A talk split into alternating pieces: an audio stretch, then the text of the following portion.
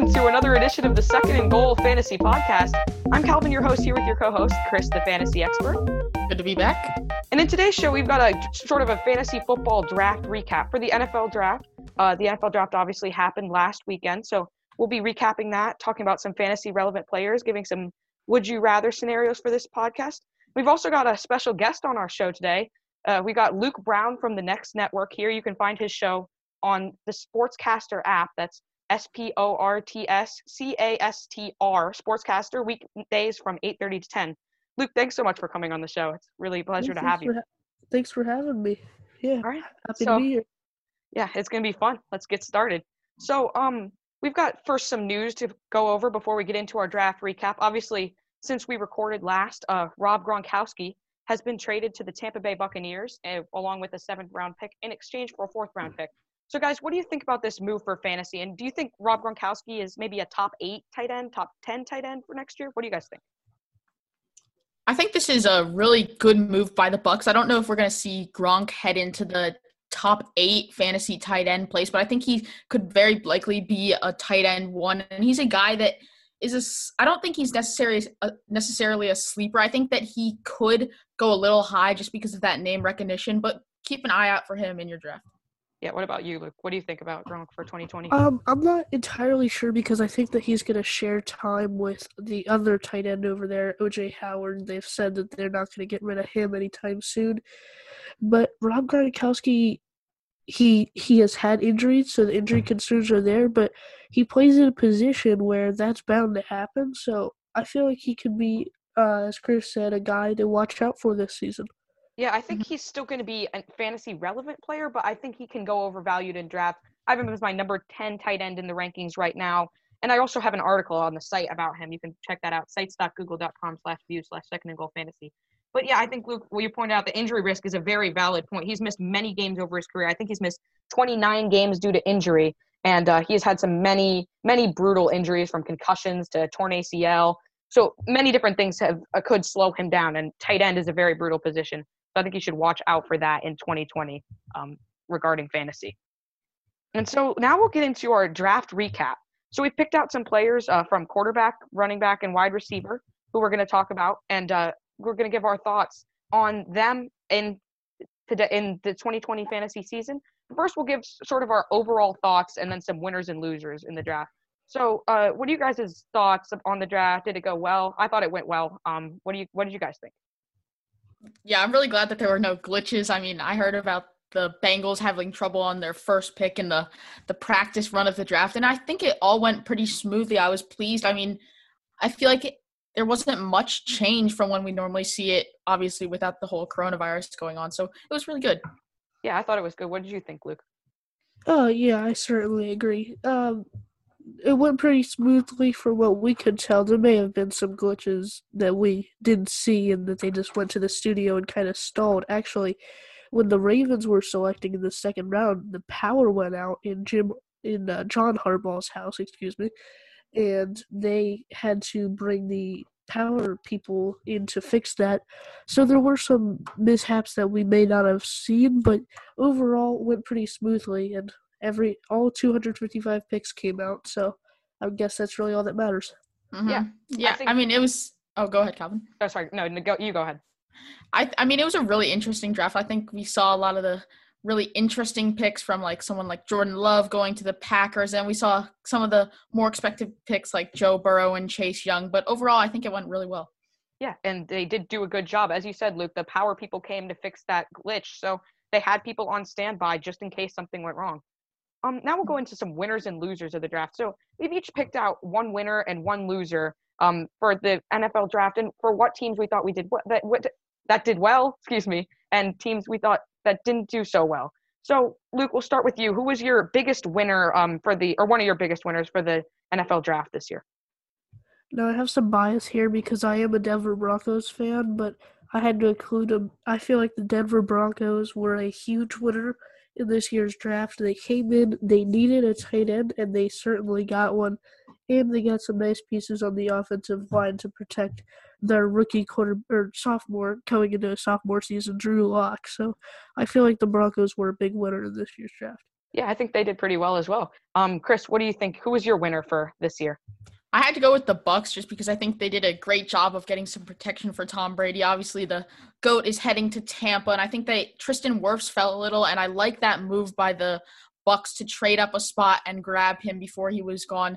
And then I think some of their later picks were also really good. They've helped some of the team needs, and they got some guys that I liked later in the draft. So I think they really did a good job of kind of getting what they needed and then getting some sleeper guys, some guys that have a chance to maybe break out. Yeah, I think it was key for them, especially when signing Tom Brady and Rob Gronkowski, who are still two playmakers, even in their uh, age and injury related issues. Uh, I put the San Francisco 49ers as my winner. And I think with a limited draft capital, I think they did a pretty good job trading back one pick to get Javon Kinlaw at 14 to replace DeForest Buckner, who they obviously traded away to the Indianapolis Colts for cap space. Then they drafted a wide receiver, Brandon Aiyuk, at the end of the thir- first round from Arizona State to fill a need there across from Deebo. Um, so I think they did a pretty good job with the limited picks that they had. And so I think that justifies calling them a winner in this year's draft. But mm-hmm. now we'll go on to the losers. Um, and Chris, we'll start with you this time. Who is your loser for the NFL draft? My loser, and I think this is the most obvious, the Green Bay Packers. I mean, that pick of Jordan Love was just shocking. It kind of puts this weight on it kind of puts this tension in between the Packers organization. You could say kind of just having Jordan Love and you know Aaron Rodgers probably isn't happy about this move. And then they draft another running back and it's just it just seems really crazy to me. I mean, the running back pick makes more sense because Aaron Jones is in the final year of his contract, but I just don't think that they filled their needs. I think I don't necessarily love the players they got. I mean, Jordan Love is a solid quarterback, but they don't need him. I mean, Aaron Rodgers still has a few more le- years left. And I just think that this was a really surprising draft pick, but not in a good way. Yeah, I think it's it was surprising and yeah, like mostly not in a good way. I can see the pick, but I feel like drafting in the first round a guy who you're not going to use for four years, like that's not a good use of a draft pick. I feel like they could have gotten someone maybe in a couple years who was going to replace Aaron Rodgers sooner rather than leaving him on the bench. Mm-hmm. Although we did see this kind of thing when Brett Favre was in Green Bay, they drafted Aaron Rodgers.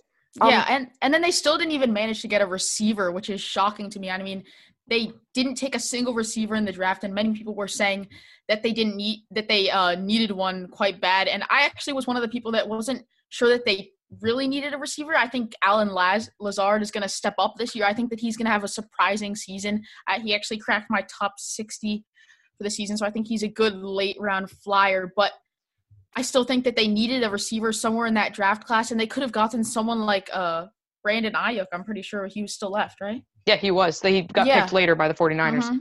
And that would have been a great pick for them. I just, it's just a really bad draft class by the Packers. Yeah, I think I agree. It was confusing to um, put it in a good way. Uh, Luke, who was your loser for this year's draft?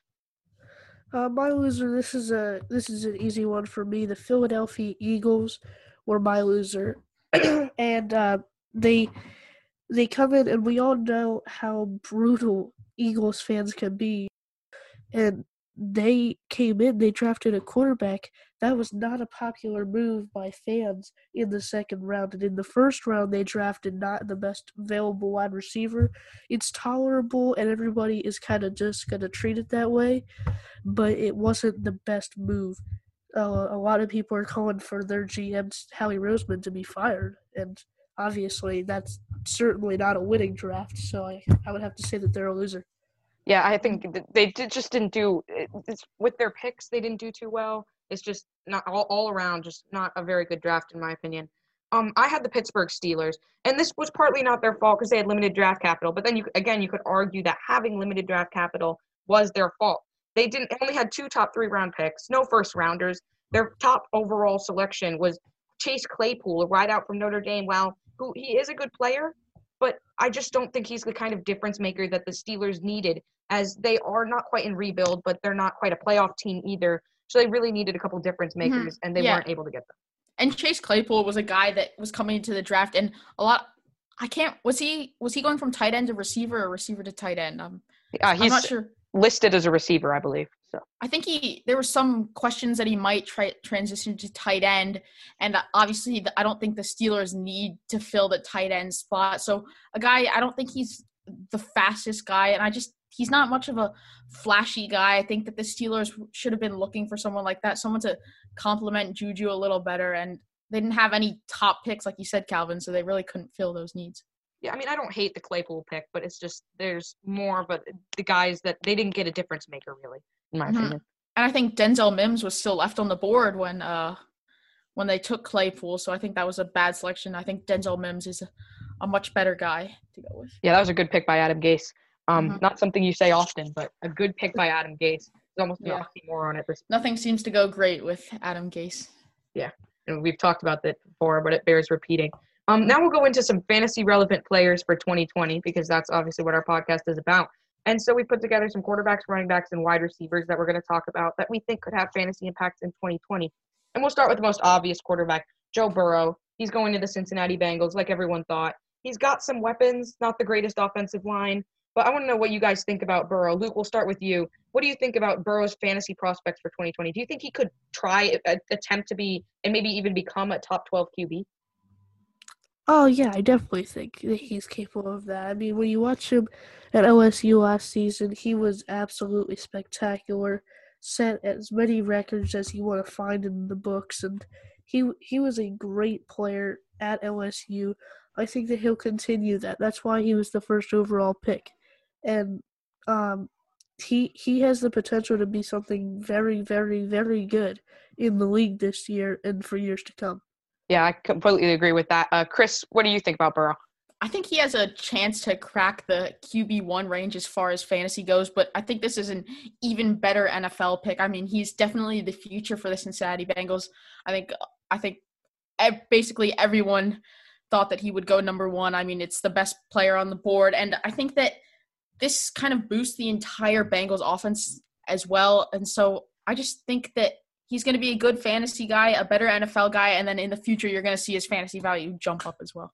Yeah, I, I agree. I think he could crack the uh, top 12 QB one tier. Um, I think he's definitely capable of that. He's got the talent. He's got the weapons. So I think he could do that. And um, the Bengals, by the way, a team that got left off of our winners list, but they did pretty well in their draft.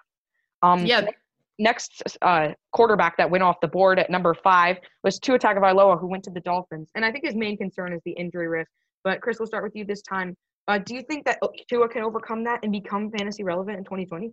Yeah, I think this is the most interesting guy. I think we can see Joe Burrow definitely becoming fantasy relevant, but Tua is a big question mark. I mean, they still have Ryan Fitzpatrick there, and I think it would be best for the Dolphins to allow Tua to sit back for one year and watch Ryan Fitzpatrick, even though we don't know Fitzpatrick is one of the greats. He's not an Eli Manning that Daniel Jones was studying under, or someone like uh, Drew Brees that Teddy Bridgewater was study, studying under.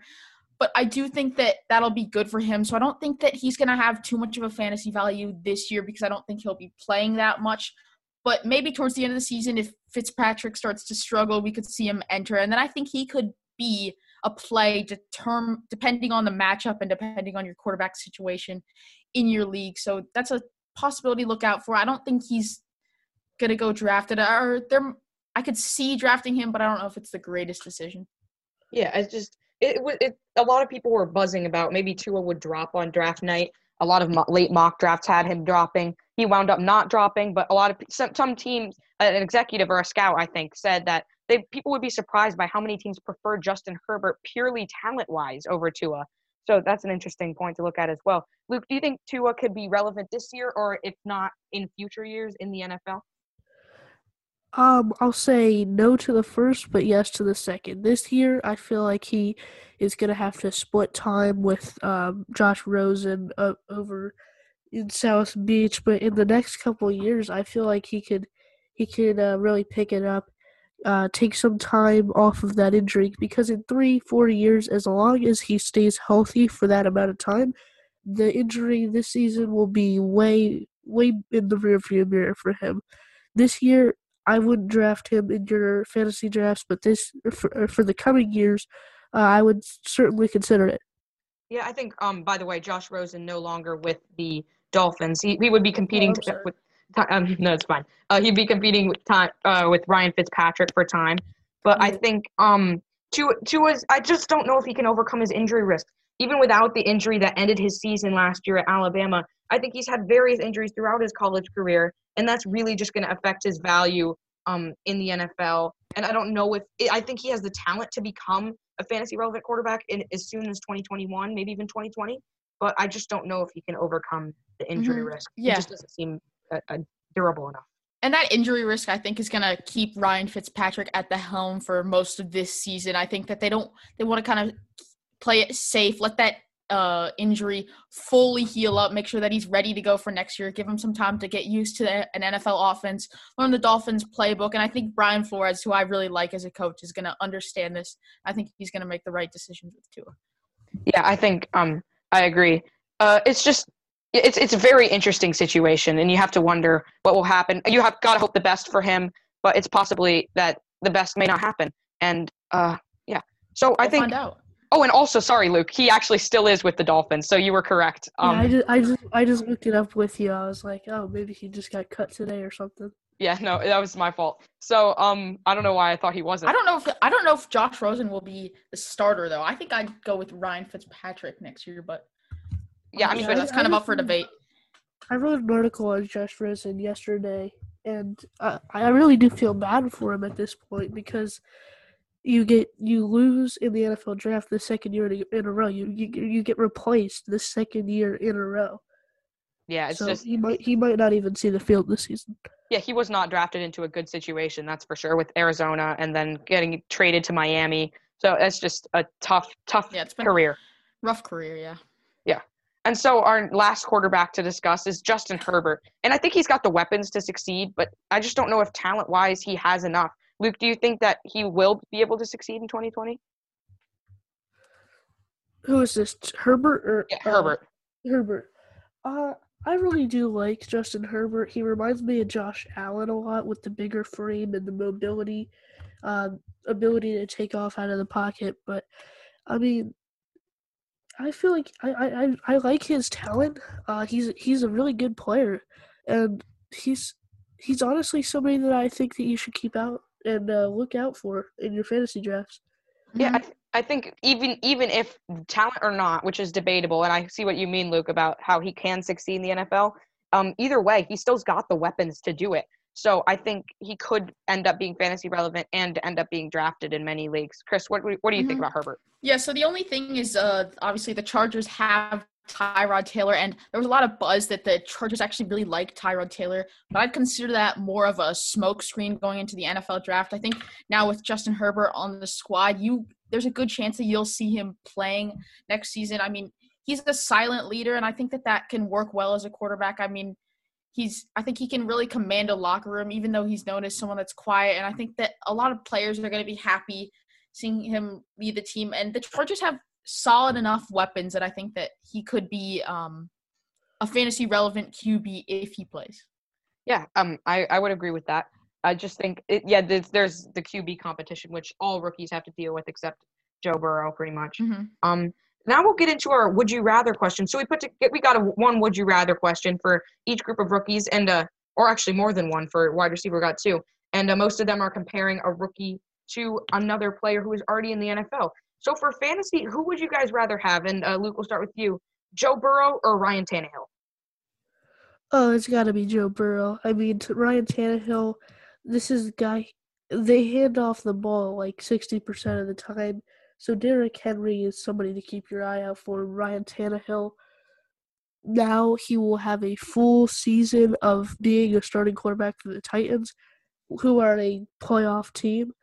And I don't feel like he will be the guy for the Titans. While I do think that Joe Burrow will be the guy for the for the Bengals, so I would have to go with Burrow here.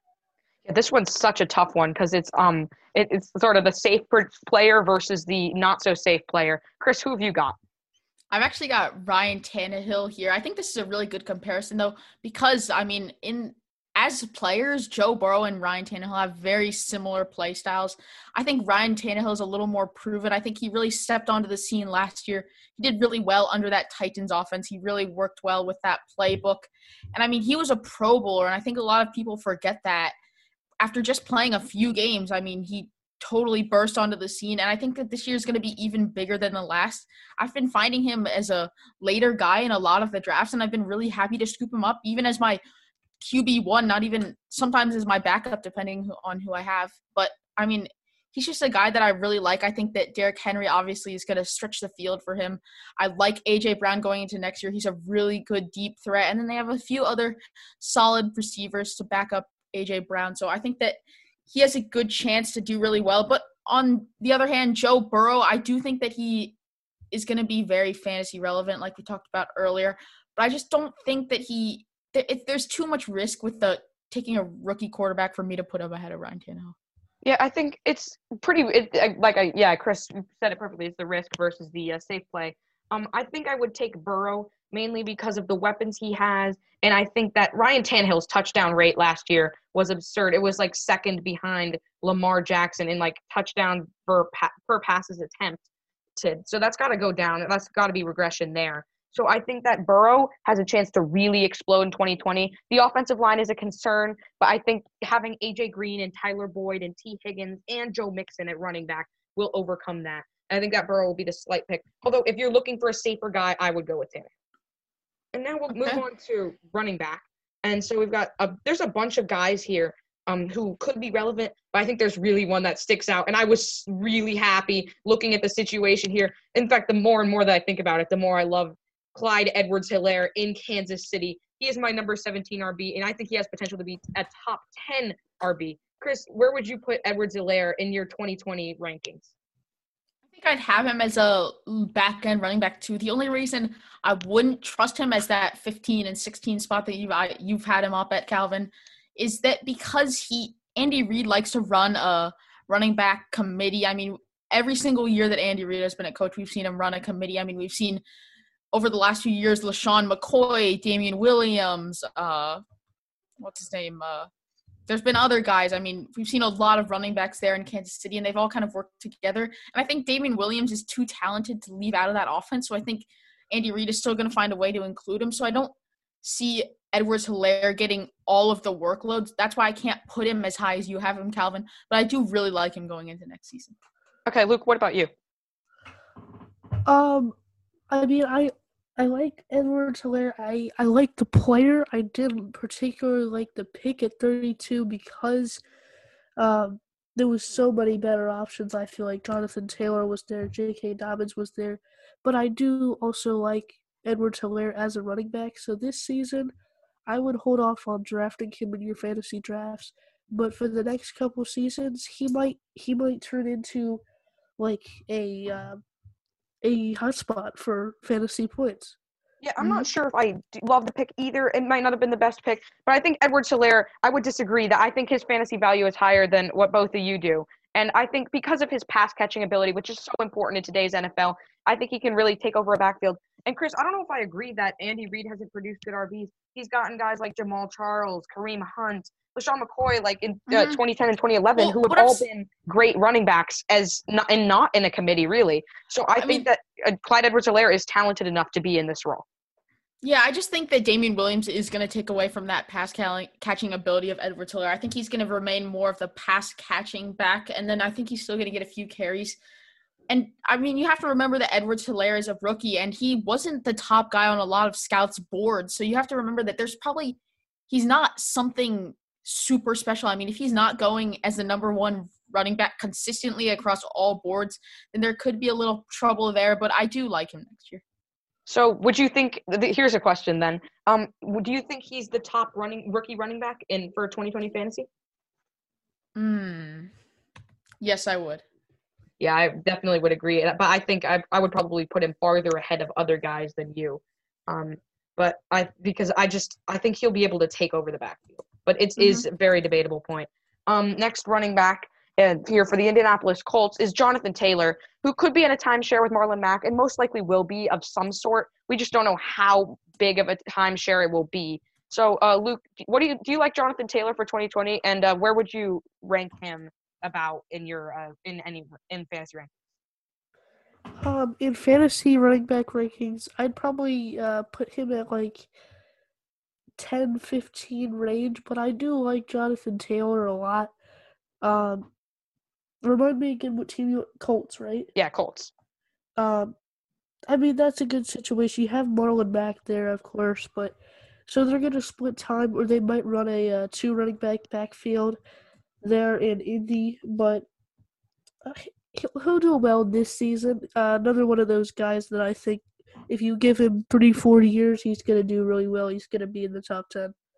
Yeah, I think um definitely a top 10 RB in the future. But I think I've looked around and I have seen people who do value him as maybe even close to a top 15 RB this coming year. I wouldn't put him there, I don't think, because I'm a little worried, and I don't think Marlon Mack will come out of the offense. But he's going to be the type of player who, in a couple years, takes over that backfield and becomes a franchise running back, and maybe goes into RB one territory for a solid few years and a nice career. Mhm. Chris, Yeah. where do you have Taylor? The thing about Marlon Mack is that I've had him on my fantasy team multiple years. I think it's been two years in a row that I've had him. So I've noticed that Marlon Mack does not get a lot of yards. I mean, his yards per carry is very low, but he's really good in the red zone. And what keeps him alive is his touchdown ability. And so I think that that's going to hurt Jonathan Taylor because I think that Marlon Mack is going to be more of the red zone guy. So I think that he's not going to be scoring as many touchdowns. But I do like Jonathan Taylor as a sleeper guy that you can maybe pick up later in your draft, especially if he falls a little bit, and then he has a chance to kind of take over Marlon Mack's spot. And Marlon Mack has been a solid producer of fantasy points. Yeah, he's been solid. His yeah, like you said, his yards per carry hasn't been too great, and uh, it's just frustrating sometimes because when you think of rookies, you're like, oh, if only they had the backfield, they'd be so good. And we don't know exactly when Jonathan Taylor will be able to take over this backfield. Mhm. And so now another guy who is very fantasy relevant. I think there's really four, maybe five guys in this class that are very fantasy relevant. I would argue that it's four. And we'll go to the third here is DeAndre Swift, who is in another timeshare with on Johnson in um Detroit. But I believe he is supposed to be the lead back heading into 2020. And I do like him this year. Um, I'm not exactly sure how much yet, but I think that he is a nice player and maybe in sort of a, you could draft him in sort of a flex range. What do you guys think? Yeah, I think that uh, DeAndre Swift has a chance to be solid. I don't know if it's necessarily gonna be this year. I mean, I think that in a few years he will be that he will be that guy. But right now, I think that on Johnson is too good of a guy to leave out of that offense. I still like on Johnson, probably a, I mean, in the same range as someone like DeAndre Swift. I just, I mean, the Lions' offensive line isn't great. Not everything fits really there. I don't think that that team is developed enough to be able to support a fantasy, a very fantasy relevant running back, and definitely not two r- fantasy relevant running backs in Kerryon and Swift. So I don't think that he has a ton of value, but I do think that he has some, and he's worth a late round flyer. I think. Yeah, I was disappointed about the number of carries he was getting in Detroit. Um, Luke, what would, what do you think about Swift? I mean, uh, as you said, he's going to be splitting time and splitting carries with Kerryon Johnson, but uh, overall, I really, really like DeAndre Swift at Georgia.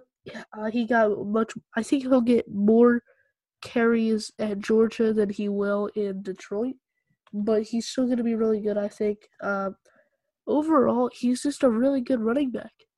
Mm-hmm. Yeah, I think he's a solid all around guy, not jumping off the table at any particular spot like Jonathan Taylor. I think he's not bad at anything either. So he's a solid guy. And this next guy, Chris, wrote on our note sheet with three exclamation points, who we forgot. I don't know if he's going to be more, much more than a handcuff. I think he'll split time with Mark Ingram, but a carrying, the amount of carries that go to him with Lamar Jackson running, I don't know if that makes J.K. Dobbins too fantasy relevant. But Chris, since you just typed him in just now, what do you think about J.K. Dobbins? I mean, I actually really like J.K. Dobbins. I think that he's going to surprise people. I think Mark Ingram is going to have some regression. Mark Ingram is actually getting a little bit older. He's becoming more of a veteran. So I do think that J.K. Dobbins has a good chance to actually get more carries than I think a lot of people are expecting. He's a really talented guy that I actually think fell a little bit. I was surprised to see him go as the fourth RB. I kind of expected him to go as the third, but I do understand with Clyde Edwards-Helaire, who I had as my fourth, going ahead of him.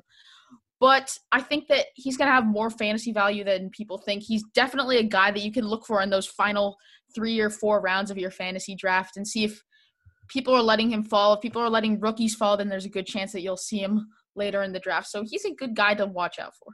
I think he's another guy for me where I like his potential in future years, but I don't love it. Whereas Edwards, Helaire, and Taylor, I do love their potential in future years. Just because when I had Mark Ingram on my fantasy team last year, he was pretty good, but I was just frustrated about the amount of carries he was getting. He was getting like 12 carries consistently game after game, which is okay, but it's not necessarily enough to put up big games all of the time. So it was frustrating watching him not be able to live up to his full potential with Lamar Jackson Mhm. there. And I think I mean, J.K. Dobbins will. Lamar. Jackson, I think he's going to start to develop, and I think this year he's going to take step a step forward in the passing game. I think that over in f- the future he'll become a little bit more of a passing back because we saw him run so much last year. I don't think that he's going to be able to do that consistently without getting injured.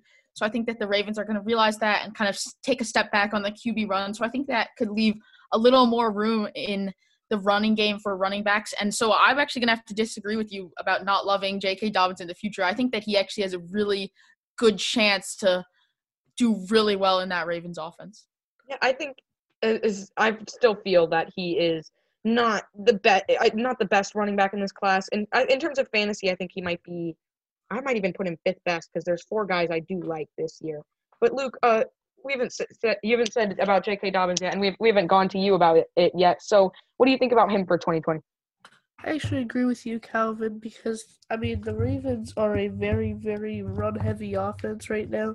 I mean they have receivers. They drafted Devin Duvernay too out of Texas, but um, J.K. Dobbins, you've got Mark Ingram who's going to get the majority of the carries. Lamar Jackson is going to QB sneak in and scramble stuff like that. So, I mean the I like the pick in itself in the NFL draft, but I would steer clear of drafting him in the in uh, fantasy.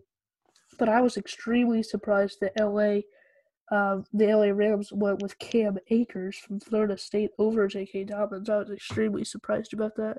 Yeah, I was surprised as well, but I that I don't think that takes away from Akers' fantasy value, who we'll Oh, lead yeah. into right now. I think Akers is a guy who is going to take over for, from Darrell Henderson pretty quickly. I think Darrell Henderson is overrated. Just I'll put it bluntly, and I think that throughout last year he was overrated, and when he got touches, he wasn't very productive.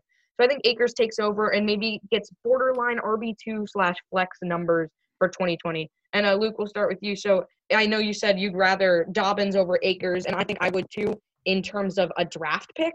Um, but what do you think about Akers purely for fantasy on Los Angeles in 20? Um, I mean, he's going to an environment again where Todd Gurley is out. Um, I don't even know if they have C.J. Henderson still there or not. Um, it, which kind of proves my point, anyways, that we that he hasn't we, he hasn't been mentioned very much. Cam Akers, I feel like he's going to get carries. I feel like when this is all said and done, when we are getting ready to do the redrafts next March and next April, Cam Akers will go higher on our boards uh, than we than we expected because he's going to end up getting a lot of carries, a lot of yards per carry, and stuff like that. So I feel Yeah. like he's a good pick. Darrell Henderson is still there, but not maybe not for long. I don't think he'll be too relevant next year. Chris, um, what do you think about Akers' uh, his fantasy value for 2020? Yeah, I, I I will say that I think Akers has a better chance to be more fantasy relevant than J.K. Dobbins. I think Dobbins is still a guy that you look for, but Akers, I I don't know if he's the greatest running back. That's the main problem I had with him. I mean, he wasn't going very high on draft boards, and I just don't like him that much. I mean, he wasn't a guy that you heard about a ton, and when just watching him, I didn't think he was something insanely special like someone like Clyde Edwards, Edwards Helaire or Jonathan Taylor. So I think that as a player, that actually hurts his fantasy value just because I don't think that he's a great player in general. Yeah, I think he's a little bit underrated. I don't know if he's enough underrated to take him over J.K. Dobbins. I don't think he is. But I think the Rams do see something in him, and I think that would justify maybe him being productive in fantasy. He's one of those later round running backs, I think, that could still be productive, maybe like a Devin Singletary of this year. Um, Mhm. Although I hope he scores more touchdowns than Devin Singletary, that's for sure. Yeah, I, I think I might be a little against Cam Akers just because I I do not like Florida State. Just they're just one of those teams that I do not like in college. But I mean, I just I don't see it him bursting onto the scene like someone like Clyde Edwards, Helaire, Jonathan Taylor, D'Andre Swift, and maybe even J.K. Dobbins would. Yeah, I mean, I can see that, but I think I still like him. Uh, it's it's funny, yeah. Those those teams that nobody likes in college. For football, it's Florida State and Alabama, except obviously their fans. Just the teams that win a lot. Although Florida State has not been winning much lately. Basketball's They got had to a be due. bad season. They had a very, very bad season this year. Yeah, Mhm. they've had actually a couple bad seasons now, which is not boding well for them. But Mhm. um, Good for Oh, me. yeah. Just kidding.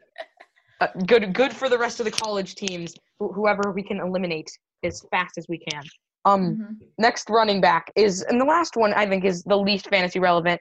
I don't think you'll see Zach Moss being much more than a guy in a timeshare who I think Devin Singletary is talented enough to keep him mostly out of the backfield.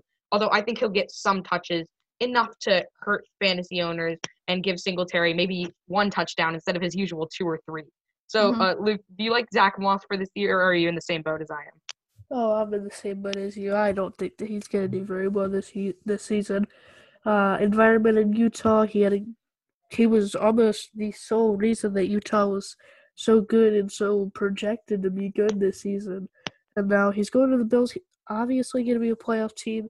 As I said on my show yesterday, uh, he will that he will be in the playoffs because uh, the Bills are easy AFC East champions. But Zach Moss, Devin Singletary's there, as you said. Uh, I don't, I don't see this being a great year for Zach Moss.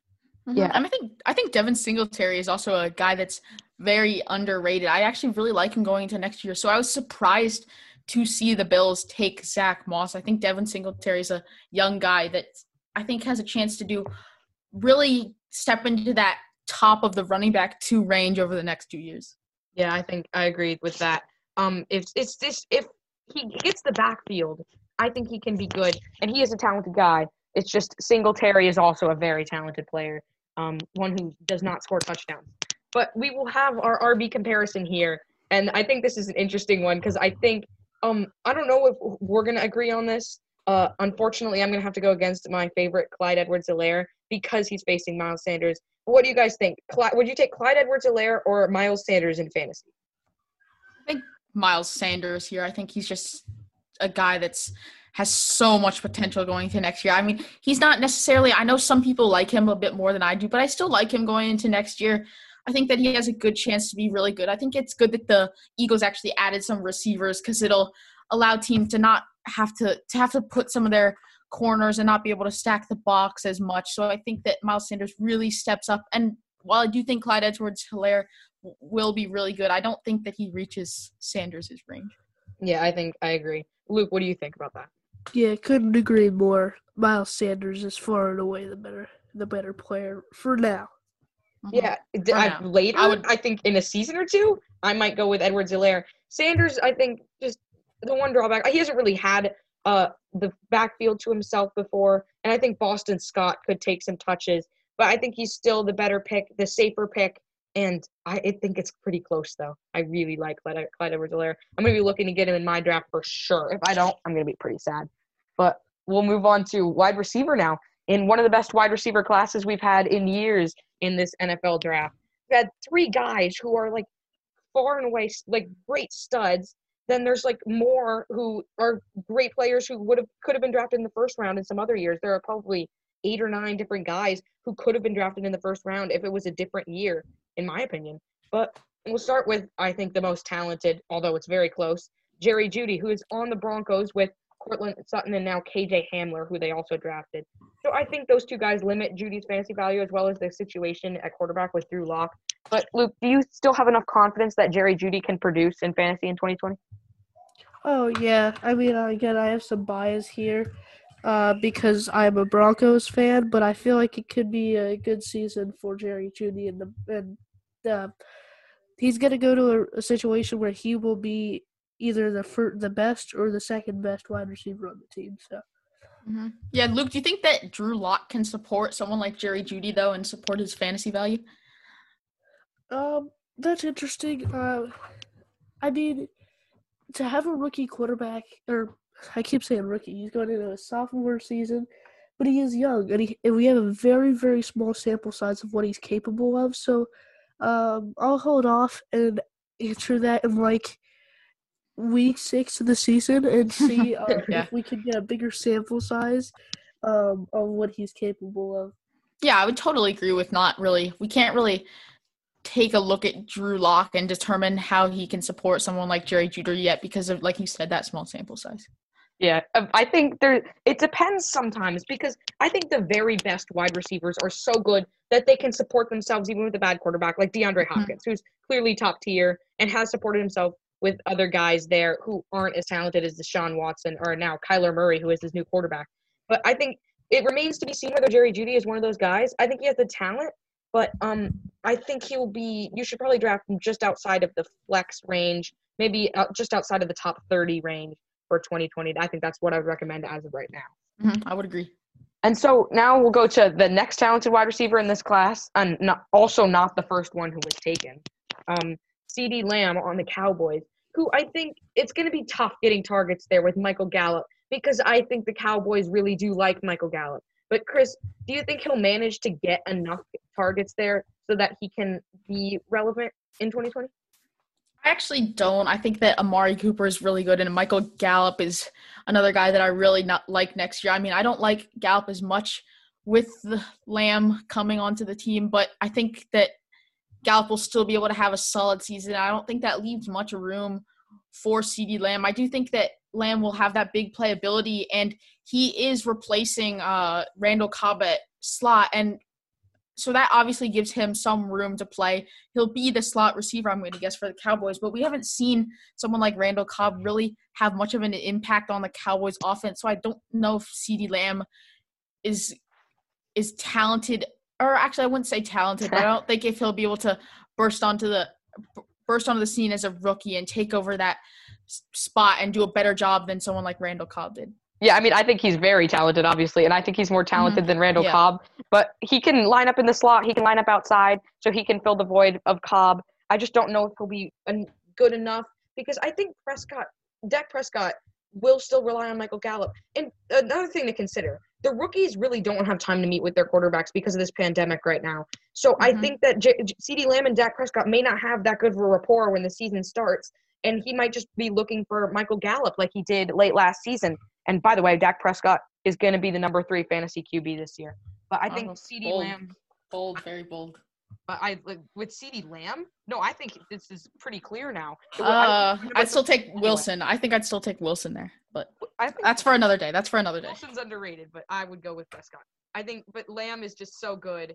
Um, and so is Jeudy. Honestly, Lamb's ball tracking ability is amazing, but I just think he won't get enough targets to make. a Yeah.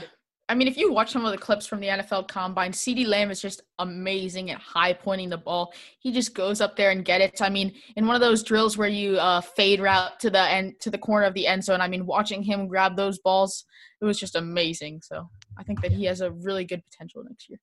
Um, yeah, so the next one is Henry Ruggs, who the Raiders drafted. And so he's sort of a speedster. I think he's more well rounded than people think, but I still think that was the wrong pick by the Raiders, making the first wide receiver off the board.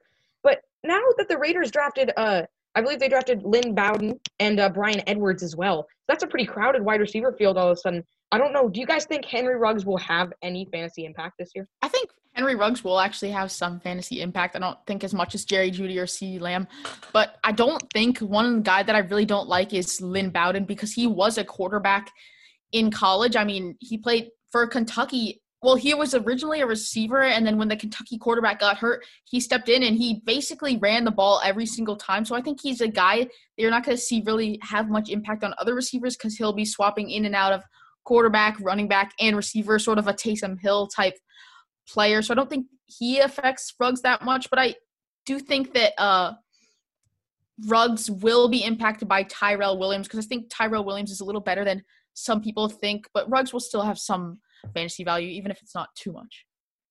All right, yeah, I think uh, it's just so hard to determine because with the crowded the crowded wide receiver field, with all the options they suddenly have, how Derek Carr likes to spread the ball around, although he hasn't really had a number one receiver, so that could be partly why. Luke, uh, do you think? uh, What do you think about Henry Ruggs? Oh yeah, I think that I think that Henry Ruggs will. I actually I agree with Chris here. I think that I think that he will have an impact, but not as much of an impact as a guy like CeeDee Lamb or a guy like Jerry Jeudy.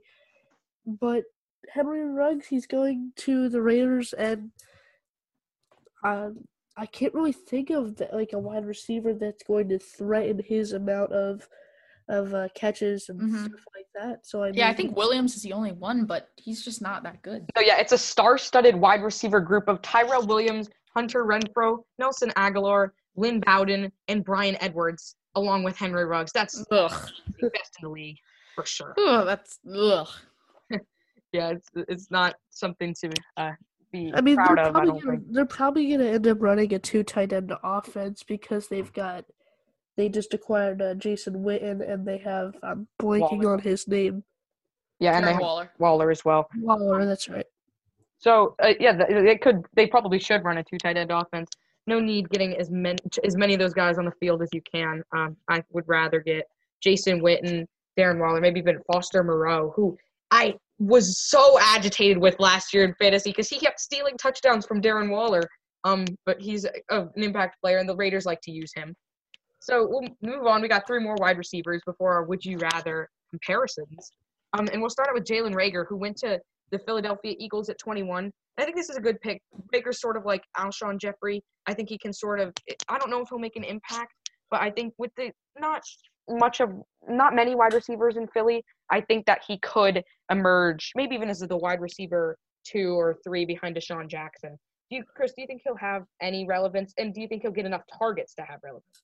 I mean, as a speedster, I think I see him kind of fitting the role that Nelson Agholor played last season. But I mean, I think that the Eagles needed a speedster in Reagor. I don't think that. I think he's going to be. Some people think he might have to compete with DeSean Jackson, but I think they'll both fill sort of different roles, even though they're both deep threats. But I don't see him having too much of value. I think he's right around the range of Ruggs as well. I think those two guys very similar play styles. They'll both kind of be around the same fantasy relevance, which I don't think is too much. I wouldn't I wouldn't take them as a late round flyer. I mean, unless they're dropping to like the last round, but they still have some fantasy potential. I wouldn't say that it's necessarily going to show this year, but maybe in the future years. Yeah, it's um a lot of these guys later they didn't get drafted into the best situations, and there's so many of them that it's uh, their wide receiver groups are bound to be crowded sometimes. Luke, uh, do you think do you like Jalen Reagor next year? Uh, yeah, I do. I didn't. I didn't necessarily like the pick to the Philadelphia Eagles, but um, you know, it, it is what it is, and uh, the Eagles are going to have a guy here where that he's going to get touches a lot. I mean, the Eagles certainly had an obvious wide receiver issue this season with Nelson Agholor. I mean, there was Eagles fans were making fun of how Agholor could not catch the ball Mhm. and uh, Reagor can catch the ball, and he's going to get a lot of a lot of uh, care, not cares catches this season. So he's something to he's someone to keep an eye out for. Maybe pick him up mid season if he's still there, which he might not be. But Yeah, I think um it's kind of funny though because say what you will, will about the Raiders' receiving room. When guys were hurt last year in Philly, their number one receiver was Greg Ward Jr. And I didn't even hadn't even heard of him before this season. So that just shows you how many injuries they had and how thin they were at the position. Um, we'll move on to a guy I really like this year, and I think he could actually bold prediction here could compete to be the number one rookie wide receiver this coming season, at least for this season. It's Justin Jefferson, and this is a perfect pick for the Vikings.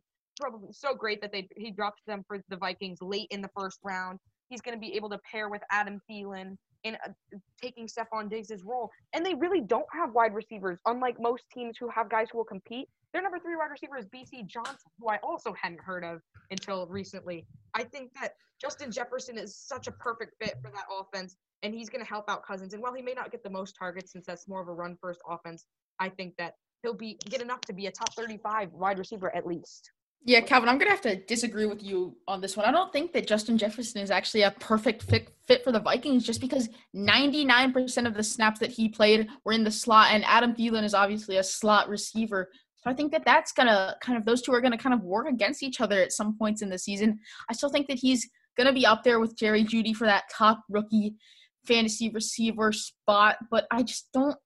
I actually don't love this pick for the Vikings. I would have loved to see them trade up from their number 22 spot to select CeeDee Lamb because that would have just been a great move by them rather than waiting for someone like Jefferson because he's a 99% slot receiver. But I do think that he definitely has a good chance to be fantasy relevant. I just think, but with Jefferson, he's Jefferson and Thielen. I think are too talented to leave off the field, and I think they're going to figure something out. You make a good point, Chris, but I think they will be able to figure it out at least by the end of the season, and Jefferson will be able to get some sort of role in that offense. Uh, Luke, where are you Okay. on Jefferson? Um, I think that Justin Jefferson will um do do very well. If you listen to my show at all, anybody uh, listens to my show on Sportscastr, I love Justin Jefferson. He was my second favorite prospect coming into the draft. That doesn't mean that he was my the best, but I think like I just really liked him. Um, LSU had great offensive weapons, but still Justin Jefferson was able to come through and make a lot of catches, do a lot of great things this season. He has a 92.3% contested catch rate. Um, so that he's going to bring those talents to uh, Minnesota.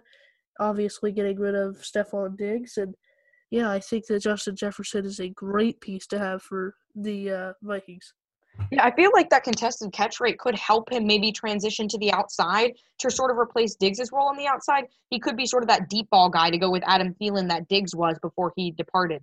So um, I do like the pick, but I think it's a valid worry that he won't be able to adjust from slot.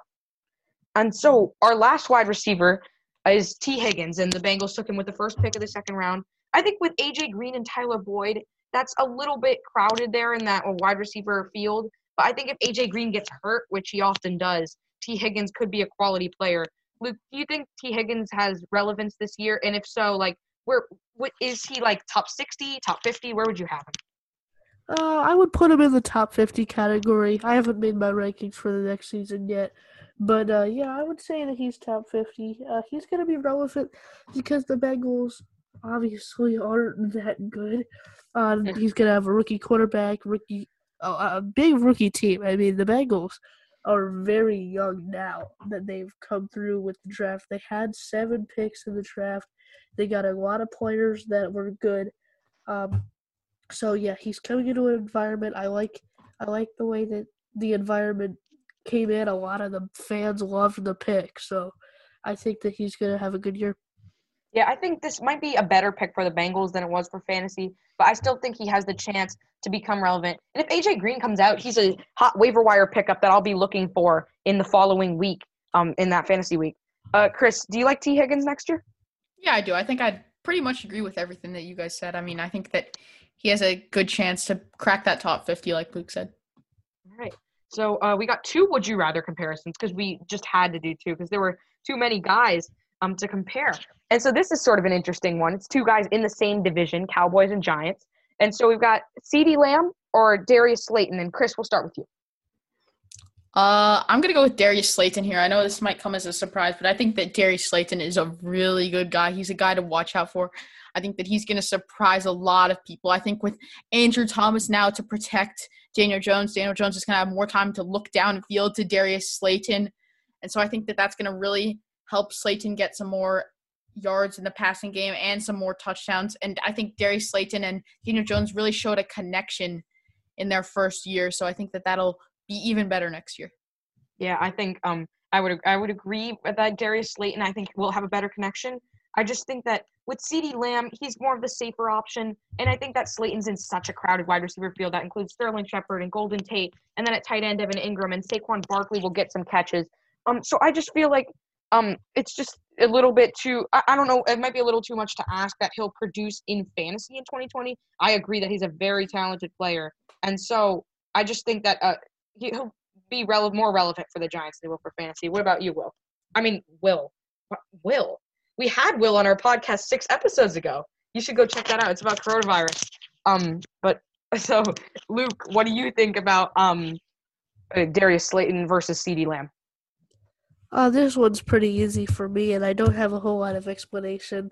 Uh, CeeDee Lamb, I just overall think that he's the more talented wide receiver. Yeah, I just what he's I think he's probably a little more talented. It's just and he has slightly less crowded a receiving field. Although there is an argument to be made for Slayton, I think. Um the next comparison is between two rookie wide receivers, and we thought this one was really interesting. It's Jerry Jeudy or Justin Jefferson. Luke, we'll start with you this time. This is an interesting one. I'm I'm torn because we have the player who plays for my favorite team and then my favorite wide receiver prospect. So I would say Jerry Jeudy is better and will be more fantasy relevant, but I personally like watching and like Justin Jefferson over him. Yeah, it's um, it's really interesting comparison. For fantasy, it's so close. And I'm to go with Jefferson here, and this might be a bold pick because what I talked about, um, I think it was he can be the wide receiver too in that offense. Maybe he's not used to playing out of slot. Maybe Adam Thielen's not used to playing out of slot. Whoever they decide to move out, but I think he can get used to it, and I think he's talented enough to get used to it. And so, and again, Chris brought up a good point uh, about the slot, but I just think that he will be able to slightly outproduce Jerry Jeudy, especially since Jerry Jeudy's with Courtland Sutton, KJ Hamler, and an unproven quarterback. Uh, Chris, who would you have in this scenario? Yeah, I'm gonna have to make it two to one for Jerry Jeudy. I think I agree with Luke here. I think Jerry Jeudy is really talented. I do like Justin Jefferson, but I think Jerry Jeudy's just a little bit more talented. I like the situation a little bit more just because I don't trust the combination of Adam Thielen and Justin Jefferson both in the slot. But I think both of these guys could have impact seasons in fantasy. Yeah, it's just they're both they're both definitely relevant. It's just who is more relevant.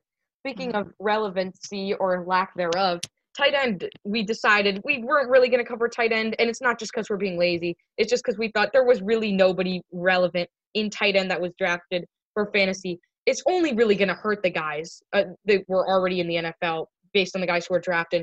Cole Kmet, the top tight end, was is behind Jimmy Graham technically on that depth chart. Even if he comes ahead, I don't think he'll be in the top 24 because of Mitchell Trubisky not really really producing that much for tight ends. Um, I Adam Trautman is only going to hurt Jared Cook, given another option to Drew Brees. But I think besides being maybe an occasional red zone target who steals a touchdown, I don't think he'll do too much. So, are, are do you guys have any tight ends you want to talk about, or is do you would you agree? Yeah, not really. I don't know if any of these tight ends are really going to be. They're definitely not going to be fantasy relevant this year. I don't even know if I trust someone like Cole Kmet. I mean, he just wasn't my favorite to step in and be a guy in the future that you can trust in fantasy.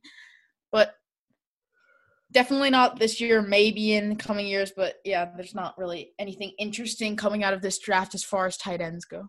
Yeah, I agree. Um, so I guess that's it for our show. Thanks for downloading and listening as always. Uh, this is our fantasy football draft recap. Again, you can find Luke's show. It's called The Next weekdays, 8:30 to 10 on Sportscastr. You should go check that out. Um, for our show, make sure to download on Apple Podcasts, Spotify, Google Podcasts. Listen, continue listening. If you have questions about fantasy football, email us second and goal fantasy at gmail.com and your questions could be included in our listener mailbag episodes.